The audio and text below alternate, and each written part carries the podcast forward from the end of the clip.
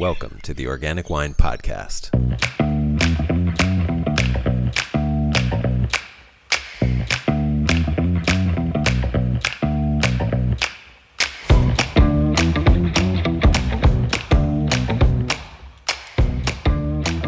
Matt Clark is an assistant professor of horticulture and enology at the University of Minnesota. He heads up the U of M's participation in Vitis Gen 2, a multi institutional grape breeding collaboration that has a goal to breed new resistant grape varieties that taste delicious and can be grown with far less pesticide use than standard European grapes. Matt is at the cutting edge of the academic efforts that may result in the next truly great American wine from actual American grapes. The relevance of the ideas that Matt addresses in this interview cannot be overstated. The current wine industry around the world is built on a handful of varieties of the same species of grape. These varieties have not changed for hundreds of years, while the viruses, fungi, and insects that prey upon those grapevines have continued to change, evolve, and adapt. Someday, and that day is rapidly approaching, there will be a reckoning. New virus and fungal pressures will eventually overcome our ability to successfully grow these outdated varieties without massive amounts of crutches, chemical or otherwise. The main hurdle to allowing grapes, and therefore wine, to adapt is consumer perception created by pervasively marketed ideas of the supremacy of European varieties. In this conversation, we talk about what Matt and other scientists are doing to create the future of wine. And I hope that it will help open your eyes to the immense potential and many options that are becoming available for grape growers and wine lovers if we just expand our palates and begin to embrace the change that is necessary to advance wine. I hope you find this conversation as inspirational as I did. Enjoy. The sponsor for today's episode is Centralas Wine. That's C E N T R A L A S Wine.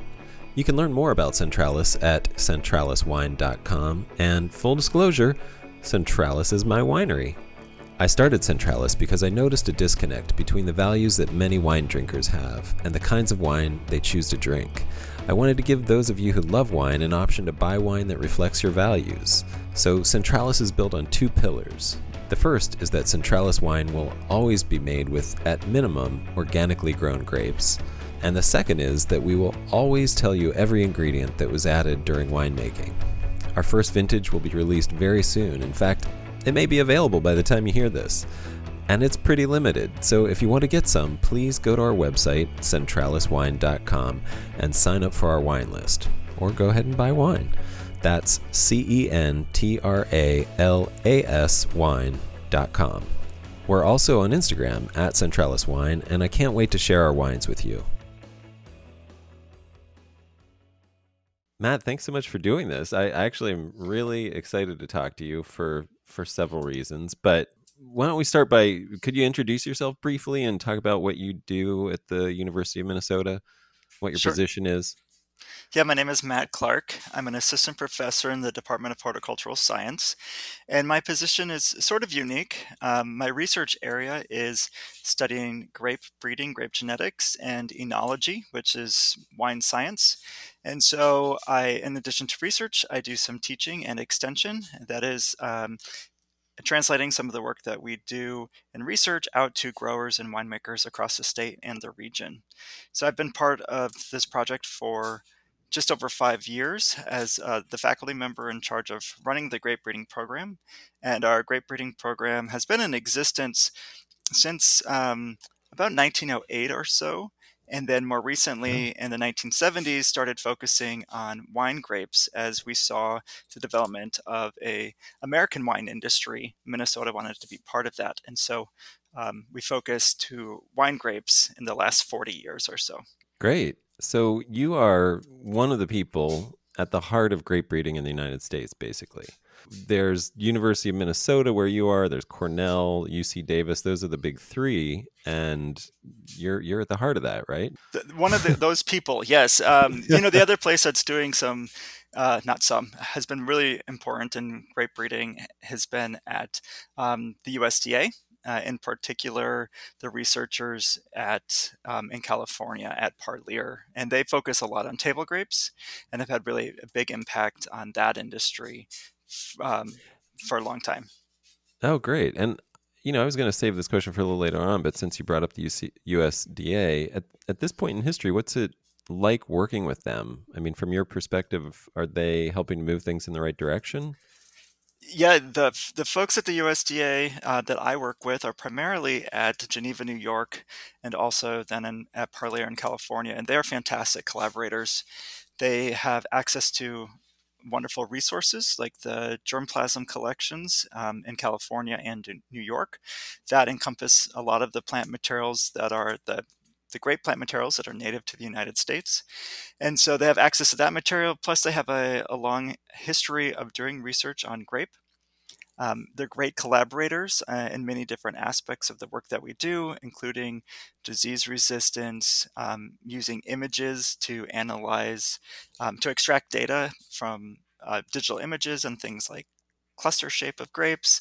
We share pollen with one another. Um, they're fantastic collaborators and great scientists to work with. Oh, fantastic! That is really encouraging to hear. I love that. Um, do you do you ever think of yourself as as like a monk, one of the like Benedictine or Cistercian monks of Burgundy, minus the celibacy?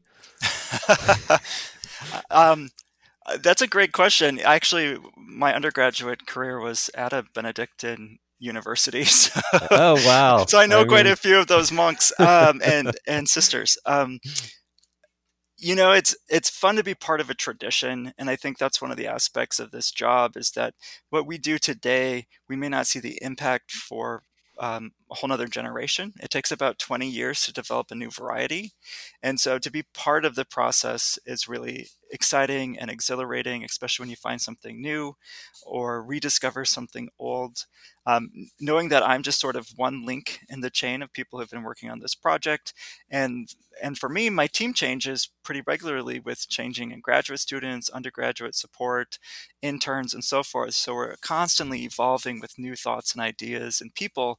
And, and that's the way it's always been, um, at least on the academic side of doing this type of work.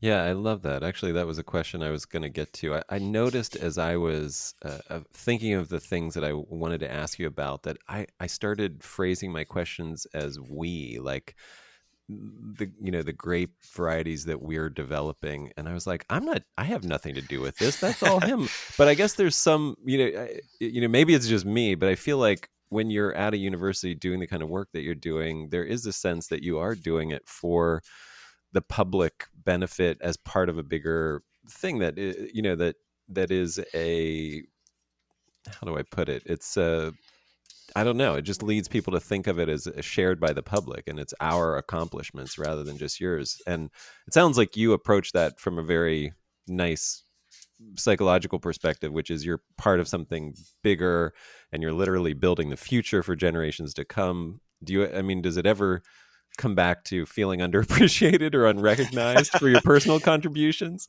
Um, or... it, it, hasn't yet. Um, okay. You know, there's there's a lot of tedious things that have to be done. There's a lot of grant writing and paperwork and all these other things that are kind of less fun.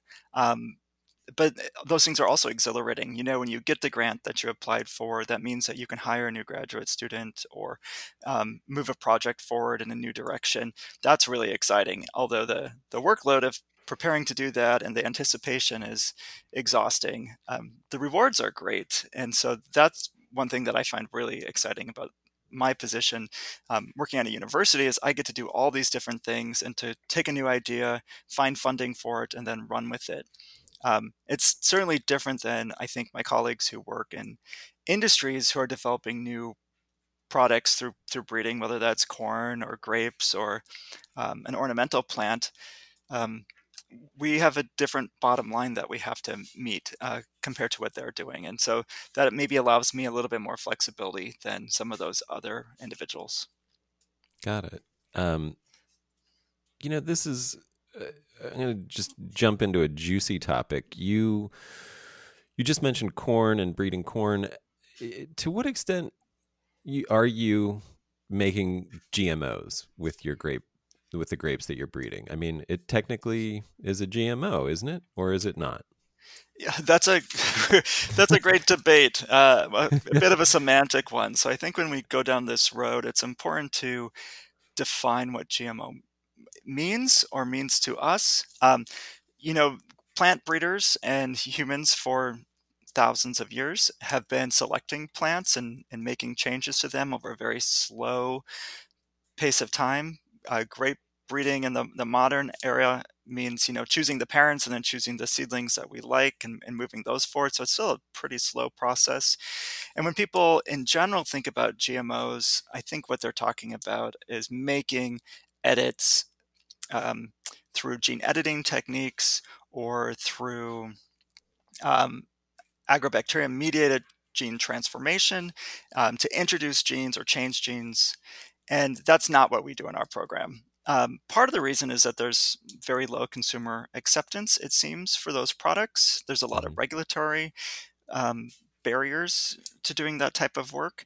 And it's not clear if, if consumers don't want those products or if growers don't want those products. It's hard to, to focus on that area as a researcher. Um, so, so our new varieties that are being produced, at least at the moment, at my institution and at the others, um, use traditional breeding techniques. So we're not doing gene editing or GMOs. Um, and, that I should just comment that many of us do that type of work, um, but it's not necessarily part of our pipeline for a new variety. It's for testing gene function. It's for advancing the science um, with anticipa- anticipation, excuse me, that that maybe someday those are products that people will want to grow or t- to consume. Right. Do you, and that would be using CRISPR technology, I take it, when you're doing the gene editing? Right. Yeah. So I've I had a collaboration over the past year and a half, two years, where I worked with uh, a colleague at the University of Minnesota who does a lot of work in that area um, to develop the techniques that could work in grapevine. And so we were pretty successful in showing that um, we could do that process faster and more efficiently than previous methods, um, although we don't really have any gene targets in mind at the moment to advance on that project. Uh, but like I said, we're developing the tools and the techniques. So if we do identify something that would improve um, how growers produce those plants or improve qualities for consumers, we'll be ready to go. Do do GMOs bother you? Does does that kind of editing bother you personally? Do, do you think there's a, a moral uh, imperative that we shouldn't do it or any other imperative that we should not do it or are you fine with it knowing the science side and i don't know. How do you feel about it? Yeah i'm pretty fine with that. Uh, i'm not sure what, what your audience thinks about it. Um, just in terms of how biology works it, it doesn't frighten me. My thought process on this has really changed over about 20 years and i think that's logical and natural as we've learned more about the impacts. So I mm-hmm. think you know over the over 20 years since we've learned more about genomes, we've learned about gene editing and techniques, we've learned about the impacts on human health and, and the environment. Um, all signs to me say that this these techniques work. Um, that they can be done very safely. And with CRISPR Cas9 constructs, they can be even more targeted um, so that we can have specific outcomes. So I think that um, as a science, I think it's worth continuing exploring as a as one option for improving our food supply and food security. I think it's worth continuing to explore and to help people understand even better how those techniques work and can possibly improve quality of life uh, on this planet. Yeah, I I, I have a sense that the aversion to GMOs uh, probably arises from the fact that they developed hand in hand with things like uh, Roundup and glyphosate, where they were modified specifically to re- to be able to be grown in the presence of these pesticides and herbicides that would kill other plants. And I mean, that's you know, I mean, if I have a any feelings about it. It's it's more about that the fact that it it it, it arose a, a, lot of the corn and wheat GMOs that we have arose because we wanted to just broadcast pesticides and and herbicides. I think that's I, I think that's really true, and I would just add on that we've had a huge change in the agricultural landscape over the last 40 plus years, which includes big agribusiness coming in. We've, we've right. certainly seen the decrease in the number of small family farms and conglomeration of large industrial scale farms. And all those things sort of went hand in hand. And as part of that were the development of things like Roundup Ready soybeans. Um, and and I think that was it got mismangled um, and excuse me mismanaged and the, the message mangled kind of about what was going on and so i think it's this huge swirling vortex of fear and who controls the food system, who grows the food, how do we protect the environment. Um, and a lot of people are disconnected from where their food comes from and what farmers actually do. Yeah, that's the the, the whole purpose of this podcast actually is to to help reconnect people. Um, that's that is our that's my mission. so I, I'm, glad you brought that up. Um, and I, I wanted to talk to you for several reasons, as I mentioned. You know, this is a really exciting thing because I'm I'm I'm kind of a geek when it comes to these things, and I'm I'm just face fascinated by grape breeding and the potential that we still have. Maybe, and maybe this is the wrong goal, and I'll, ask you about this, but to to find a truly great American wine from a truly great American grape rather than imported varieties.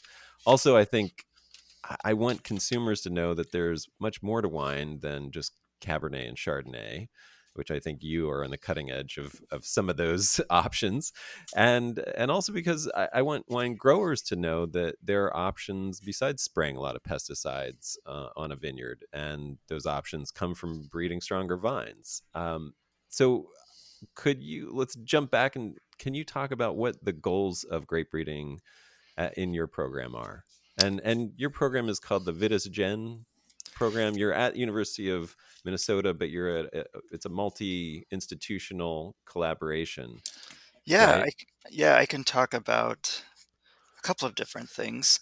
Um, where to start? So the we call it Vitis Gen. Uh, Vitis Gen. In, in, in Latin, it's probably more appropriately to call it Vitis Gen, but we call it Vitis Gen. Um, Go for it. And in that prog- program is sponsored by USDA NIFA, um, Specialty Crop Research Initiative, which is a just a, a, a bunch of kind of mumble jumbo grant language, and we're in our second iteration of that project, and like you said, it's a it's a multi-institutional research project that has a number of different research foci, including improving uh, tools and techniques for genetics and genomics in grapevine, um, to advance breeding lines that have disease resistance, um, to educate people about the type of work that we're doing through extension and outreach. And so that project includes folks from all over the country. And then we also have um, an advisory committee that includes folks from industry, um, from academic sectors, both within the United States and around the world. And I don't want to go into too many details about that, but one of the key objectives that we're working on is developing new varieties with powdery mildew resistance, um, as mm-hmm. that's the number one fungal type pest uh, in the world where grapes are grown. And um, with some I can, objectives, I can I can personally attest to that. My front yard vineyard. Yep. yeah, so it's it's problematic everywhere grapes are grown, um, and so our our project is really looking to understand the genes involved, um, to use DNA testing to help plant breeders like myself identify the parents that have resistance and then their offspring very early on, say in the greenhouse stage, when those plants are just a couple of inches tall, the ones that we know are going to perform um, in the field better. So, one thing that your listeners might not know is that grapevine is native to the United States. There are um, 30 different species of grapes in North America, more or less, depends on how they they get uh, organized by the taxonomist, and then about 30 more in Asia.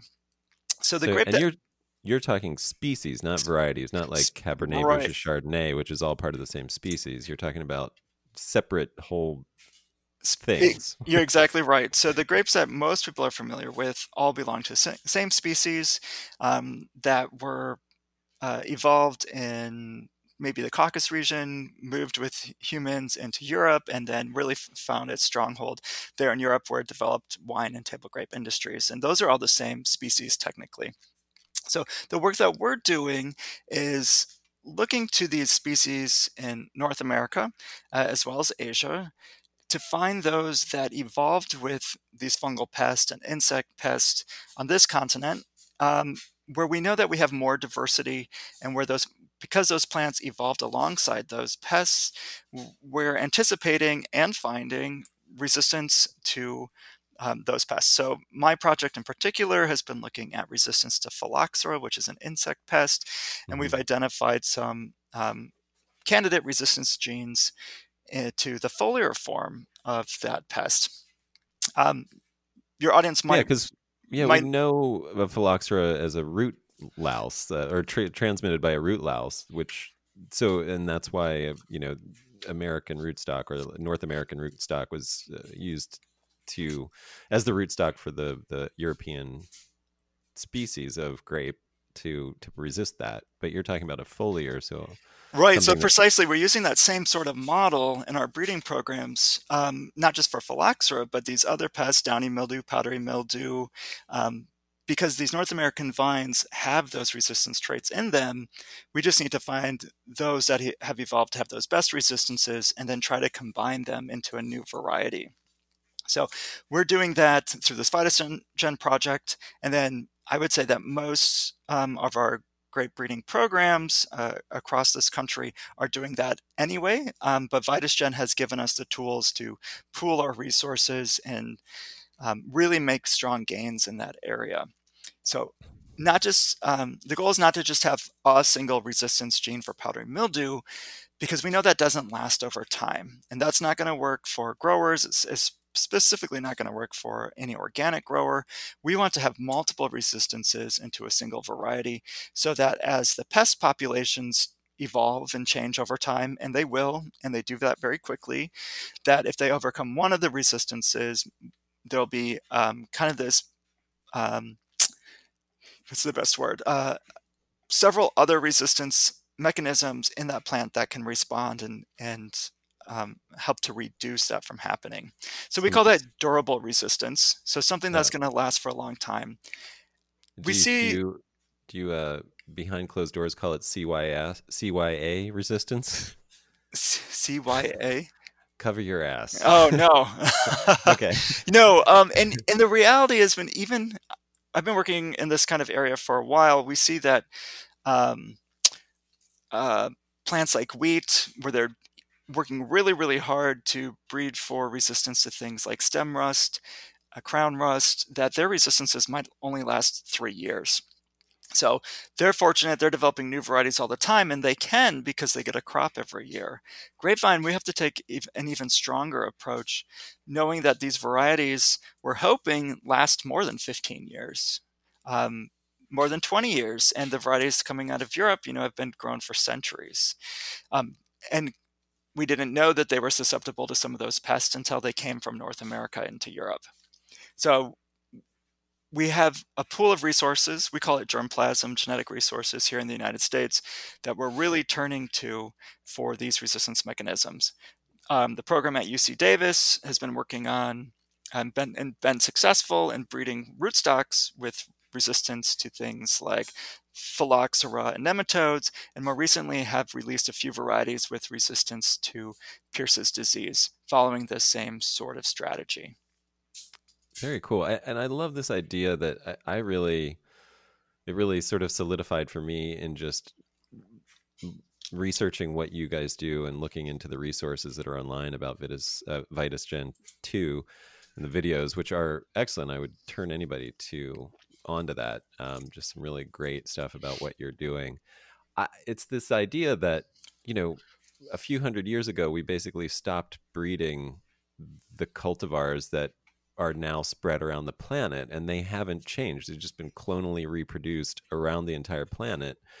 And the evolution and adaptation those for the most part is has has stopped has ceased. And yet the rest of the world including the fungal pests and viral pests and and insects uh, insect pests have all continued to adapt and evolve and get stronger. And at some point there's going to be a reckoning right like the, you know as has happened with other crops where Cabernet just will not be able to be cultivated anywhere because everything will have caught up to it and without massive crutches of chemicals or otherwise, I imagine. Is that, am I painting Yeah. a picture that's kind of accurate? Yeah, I think you hit the nail on the head. Um, and I would say that most other crops were doing this type of work and, and moving forward. Um, and grapes seem to be the one that like really like to hang on to these old varieties. A lot of it, I think, comes down to marketing, um, and Yeah. and that's been going on for a hundred years. Yeah. Even even in Europe, where hybrid varieties were grown that had resistances um, a hundred years ago, those um, those countries and the uh, appellations and organizations within them, you know, they didn't like these hybrid varieties for a number of reasons primarily because it it limited, in my opinion, limited their marketing abilities and capacity. And so they, you know, started calling these vines faux, fake, having problems, um, American Mm. hybrids, and and that's really tainted the perception of new varieties as they've come out in this country. Um, even though they're different, they, you know, they may taste different, they look different, but so do the thousands of European varieties that are out there. They're also different and taste different and look different. Um, Right. but for some reason, we've got this baggage of kind of a, a smear campaign that started over 100 years ago on the varieties, even the new varieties that we're putting out today that, um, in my opinion, could can outcompete some of the European varieties. Yeah, I've heard that that marketing of French vinifera, for example, referred to as racist. Uh, if if you look at it in context of almost any other kind of marketing, and uh, you know, I, just going back to what I was talking about earlier, this sort of dream of finding a like a great American grape to make a great American wine. I, I guess you know, I just want to say it's not because I'm patriotic. I have patriotic feelings for the U.S. or against Europe or anything like that, but it makes sense to me that you know we we want to let grapevines change and adapt and find something that works for the local climate and the local pests and and maybe even I don't know the idea of let's not make it about a variety let's make it about a style or a region so that within those frameworks you can continue to adapt and breed new things as the world changes as climate changes as pests change. Does that is that in embedded in what you're doing as well? I I certainly feel a lot of those same things, okay. And it's it's hard when you're up against these huge um, multinational companies that produce wines and try to sell Yeah. them, and um, their ideas about how consumers pur- um, purchase, especially because they like to buy wines by name. You know, they they like Yeah. Merlot, Yeah. and all Merlots are going to be fine. Um, or they go through through phases of their life where it's Chardonnay and and spring and Pinot Gris in summer and Merlot in fall. I don't know. That's it. You know, right. they, I think and- that, that's yeah. just the way that people really like to approach, or that I don't know if they like to. That's how they approach a lot of their wine consumption, um, and partly it's because, at, least I think it's because there's so many options out there that it's by default easiest to go with something that you know. And are you Um, seeing? I I mean, I know you're not in the the marketing and sales side of things, but have you noticed personally just a change in customer per- perception? I feel like the East Coast is a little bit better about this than the West Coast. You just because of the availability of of hybrid grapes. Have you noticed a change in customer perception at all, or is it you know? Yeah, I don't really know. I guess one thing that I can comment on in Minnesota alone is that we have nearly 80 farm wineries.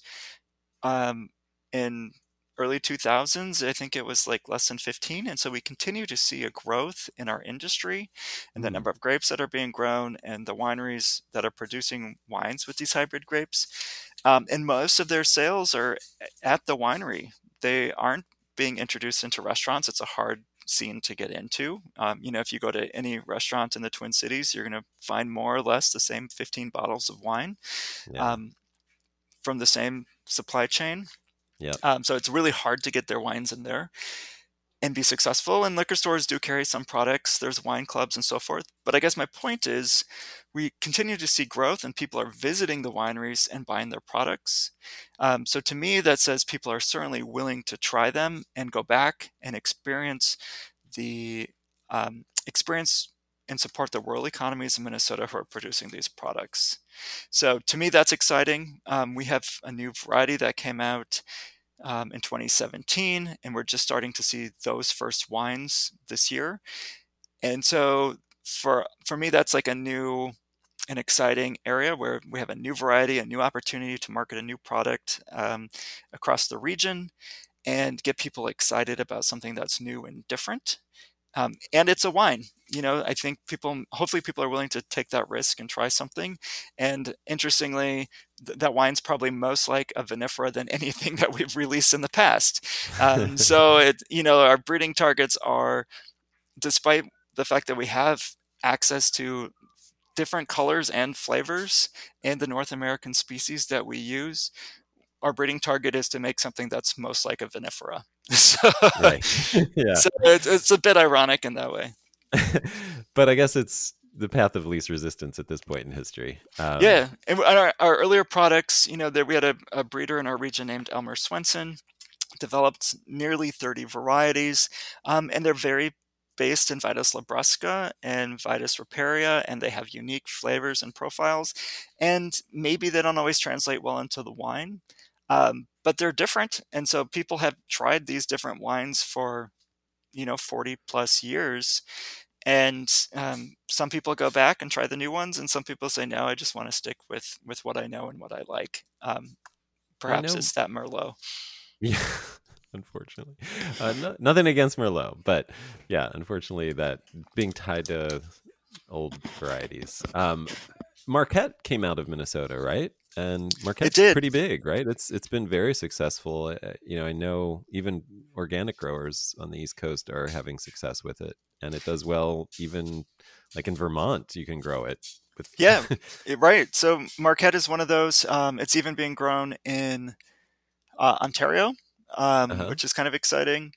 And that came out. I never get the date quite right. 2004, 2005 and it's a, a, grandchild of Pinot Noir. It has some of those characteristics. It's cold hardy, maybe not quite as cold hardy as we once thought, but we've also had some pretty horrible winter um, across our region with polar vortices right. over the last what seven years or so. We've had maybe three, and so yeah. that's not something we we thought we were going to have to deal with or we hadn't experienced in decades.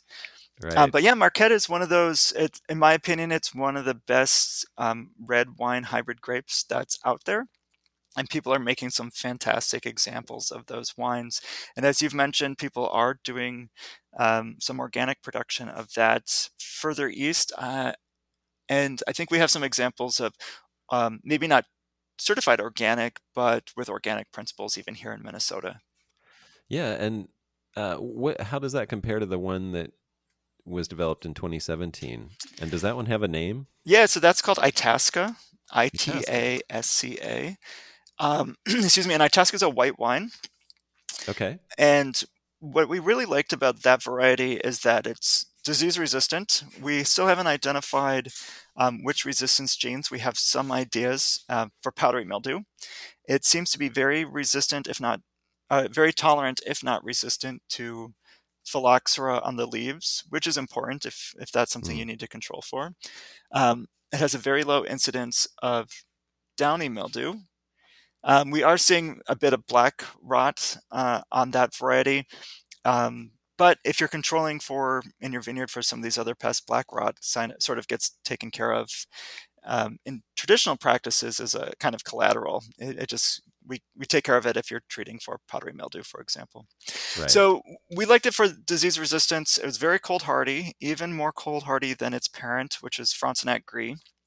And then the third thing that's really critical is that our breeding program has really worked towards reducing the amount of acidity in the grapes. Something like Frontenac has about, on average, 16 grams per liter or 1.6% total titratable acidity, which is very high. Yep. um, the, its parent, the the native Riparia grape, um, in general across our region can be even twice that, up to wow. uh, three percent. So Yeah. our breeding program is working to reduce that, and Itasca comes in somewhere uh, in the in the juice. I want to say between like nine and eleven grams per liter, 0.9 to to one percent, and then the wine, of course, it's even less.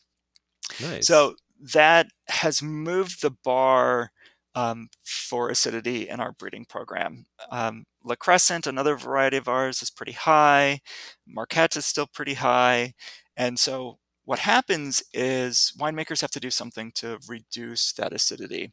So they can ameliorate with adding water. They can use specific yeast to help drive down that acidity. Um, they can add sugar in the final product or make a sweeter wine to counteract the acidity. And so those those are all great tools for the winemaker, um, but for consumers who really want a dry style wine, it can be a limitation. So Right. Itasca has moved us one one step closer in the direction of dry style wines, and we're, we're eh, really interested to see what winemakers actually do.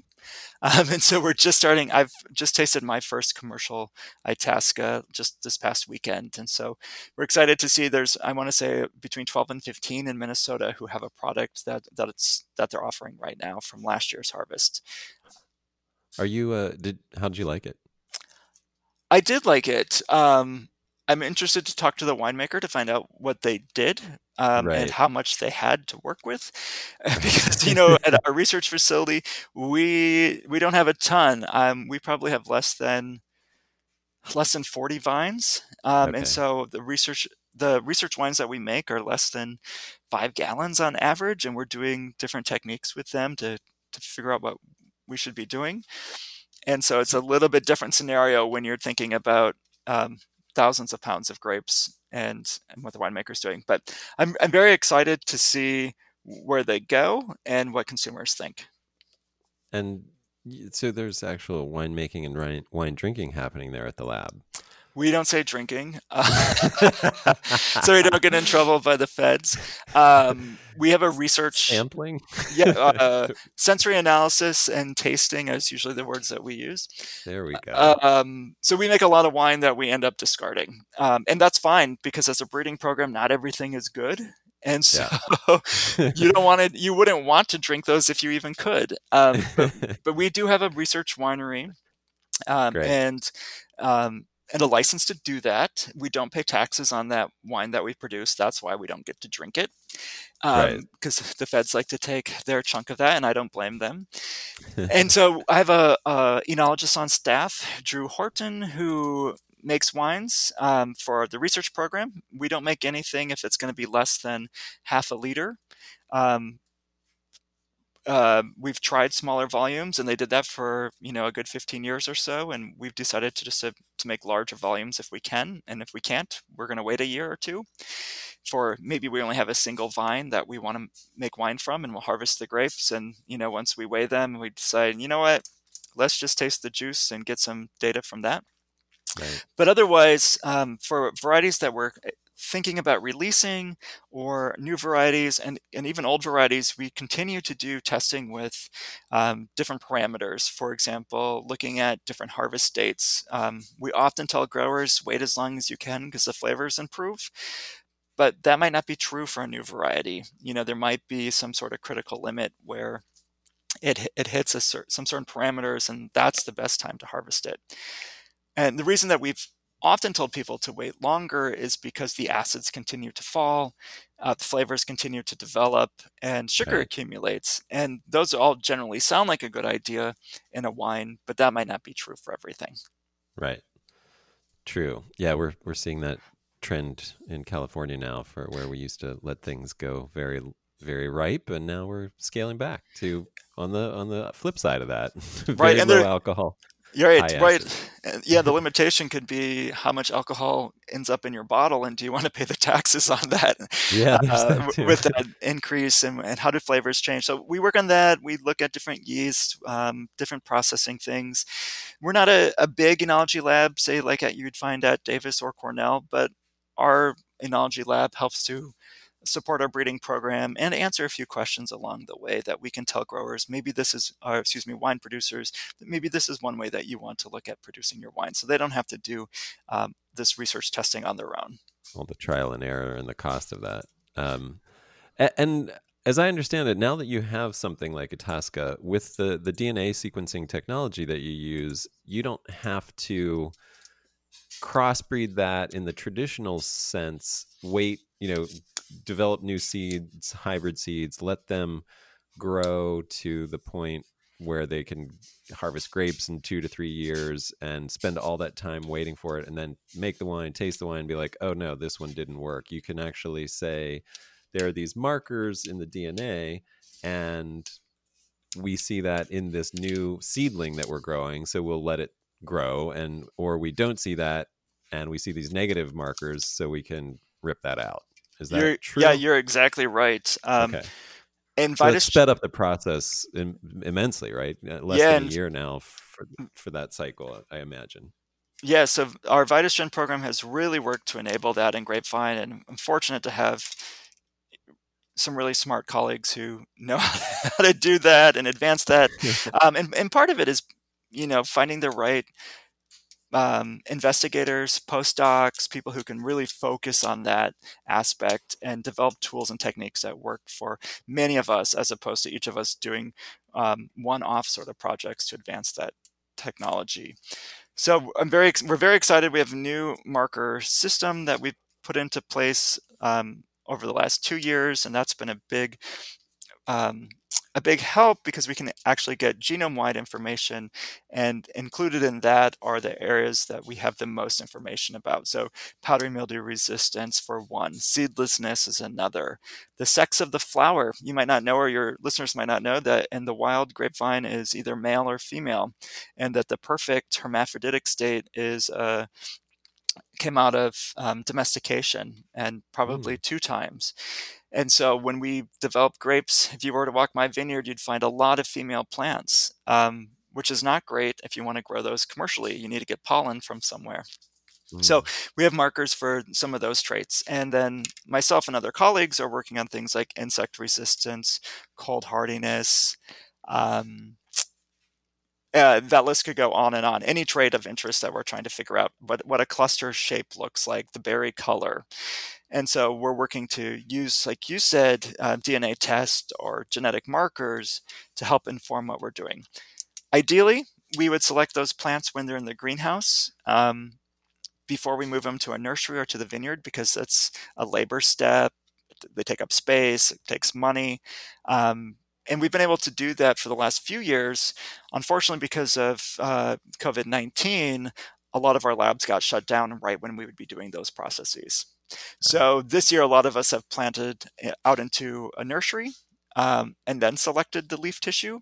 And so instead of those plants being just a couple of inches tall. My vineyard nursery that I looked at yesterday is about a meter for those plants. They grow pretty quickly.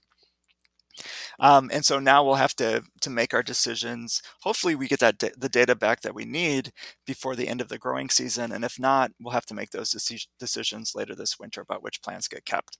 So even though we we've invested a lot of time and energy and money into developing the techniques, you know, a, a global pandemic has changed um, how we do our work. Um, Yeah. but that's okay. It, it helps us understand kind of all the contingencies that um, we have to consider. Yeah.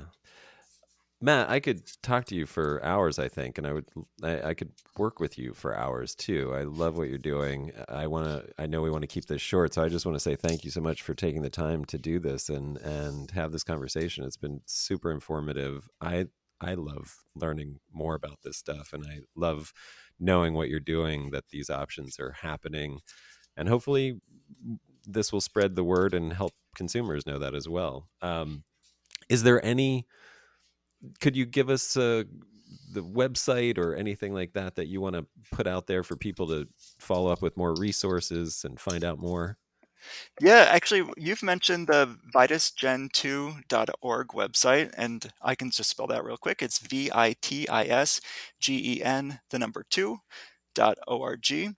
And that's a great place to hear about some of the things that I talked about. Um, you can learn about the different grad students and researchers on the project. There's also um, I'm not finding it immediately, but there's also some links to what we call research in plain English. And my colleague Tim Martinson from Cornell Agritech, he he likes to have us, when we publish a paper, write um, a very short description of what that paper actually means in plain English so that our stakeholders and community members can know what we actually did and why it's important to them. And so those are housed also on this website. So it's kind of a great place to go learn about. Sorry, my I'm at home that's my dryer telling me it's time to go change it. Uh, forgot about that. So anyway, we can, you can edit that out uh, if you want. Um, but if you go to vitisgen2.org, you can um, find sort of translations about the research that we've been doing, videos, as you've mentioned, um, articles in popular press. So we put out articles into some of the industry magazines. It's a great place to learn about what we're doing. So those are a couple. Um, we had a story, I want to say two years ago in Smithsonian Magazine. And if you just Google uh, developing the, the great North American grape, something similar to that, you'll you'll find an, an article that outlines some of the work that we're doing. Great. Um, yeah, I love that article. That was, I, I, think there's a lot of great ideas brought up in that for everyone. Yeah, I think it, it's really accessible um, to yeah. uh, a broad audience, and I think that's great. So, yeah. you know, that I think that gives you kind of an overview of some of the VitisGen things that we're doing. Each of the labs that participates is doing their own work, um, and then there's researchers, of course, that aren't involved in that project who really help what we do. I just as a kind of a closing comment, you know, University of Minnesota, we're not a, a big grape growing state. We're not a huge industry. Um, we're about it just over $80 million a year of economic impact. But when I look around um, my college and my university about how many people support the grape industry across the year, I added up over 35 different people um, at our university alone are helping the grape and wine industry in our state. And that really speaks to people's interest, um, to the impact that rural economies have in the state of Minnesota. And thinking about that, every state in our union has a, a winery, I think is really cool. And so um, it's something that I think we should con- continue to keep working on, advancing the science, advance our understanding about wines and why people like them, um, and continue to really um,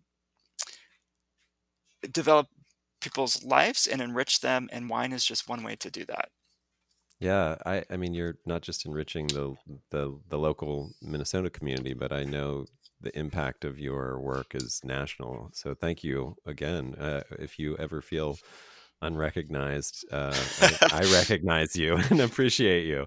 Well, I appreciate uh, I think... that. I just stand on the shoulders of everyone who comes before me and the, the grad students and the technicians who do this work every day. I sometimes just feel like the paper pusher, but uh, I appreciate your recognition and I'd love to come to talk more about some of the things that we're doing in the future.